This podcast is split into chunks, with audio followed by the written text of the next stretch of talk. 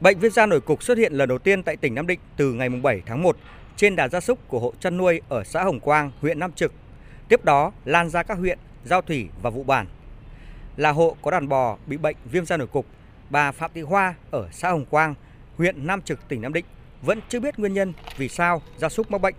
Chẳng may làm sao chứ vệ sinh chuồng trại rồi cũng tiêm phòng đầy đủ, sao nó sinh ra mà may mà nó không chết ấy. Cũng phải hỏi thú y bệnh tại sao nó lại phát ra đây, ông bảo bệnh này là bệnh mới, cũng phải báo lên cấp trên đến xem xét biết cách mà xử lý. Cũng mong bệnh mới cũng phải thông báo cho mọi người để biết cách mà phòng chống để nó khỏi thiệt hại kinh tế của gia đình.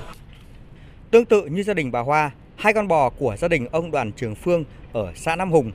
cũng mắc bệnh viêm da nổi cục chỉ sau khoảng nửa tháng dịch xảy ra trên địa bàn huyện Nam Trực. Không biết là cái bệnh gì, gọi thú y đến là bảo là viêm da nổi cục thôi, xét nghiệm, nó sốt, không ăn nữa. Đấy, tiêm đúng 20 ngày rồi, hết mấy triệu tiền thuốc.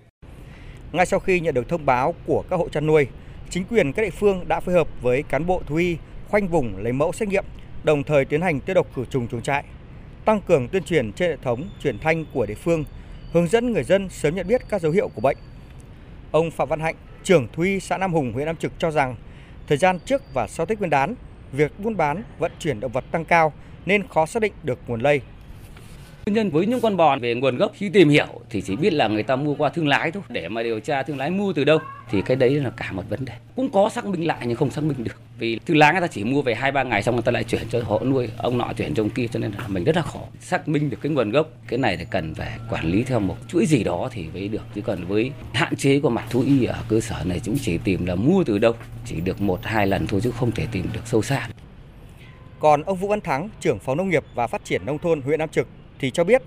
đến nay vẫn chưa phát hiện thêm các ổ dịch mới. Tuy nhiên, dịch còn tiếp tục lây lan nữa hay không thì chưa thể lường hết được.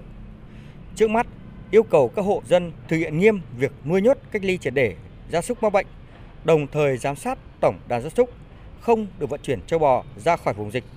Cái này thì nó cũng chưa rõ ràng lắm, mình cũng chưa có cái đánh giá. Nhưng mà sau khi xảy ra dịch ấy thì chúng tôi đã chỉ đạo các địa phương là quản lý tốt tổng đàn này, và hai nữa là quản lý được cái vận chuyển, cái biến động của cái đàn châu bò. Biến động đây có thể biến động là vào hoặc biến động ra do cái tiêu thụ đi. Vừa qua có chợ viềng đấy, nhưng mà cấm chợ viềng cái rằng là cũng không có cái lưu thông châu bò nữa. Cho nên là đây cũng là một cái nguyên nhân mà có thể nó lây truyền qua cái đường mà lưu thông hàng hóa ở đây. Cái công tác vận chuyển thì có thể thôi.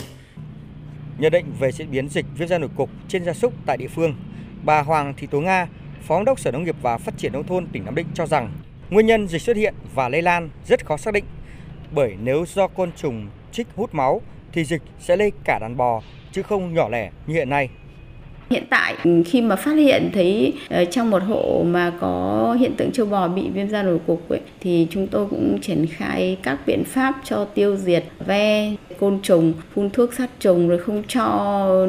đi chăn thả, buộc là phải nuôi nhốt. Thế nhưng mà cái việc mà diệt côn trùng chích hút ấy thì cũng không thể diệt một cách triệt để nhưng mà nó cũng không lây lan sang những con khác cho nên là hiện tại thì chúng tôi mới chỉ xác định là một nguyên nhân như vậy thôi còn lại cái nguyên nhân nào nữa thì chúng tôi chưa xác định được. Thực tế ngăn chặn dịch tại tỉnh Nam Định cho thấy trong khi chưa có vaccine phòng bệnh viêm da nổi cục để tiêm phòng đàn gia súc, việc cấp bách nhất hiện nay là Nam Định cần phát hiện sớm các nguồn lây lan dịch bệnh, xử lý nghiêm các hành vi, trường hợp giấu dịch, không khai báo dẫn đến dịch bệnh lan rộng tránh gây thiệt hại kinh tế cho người dân.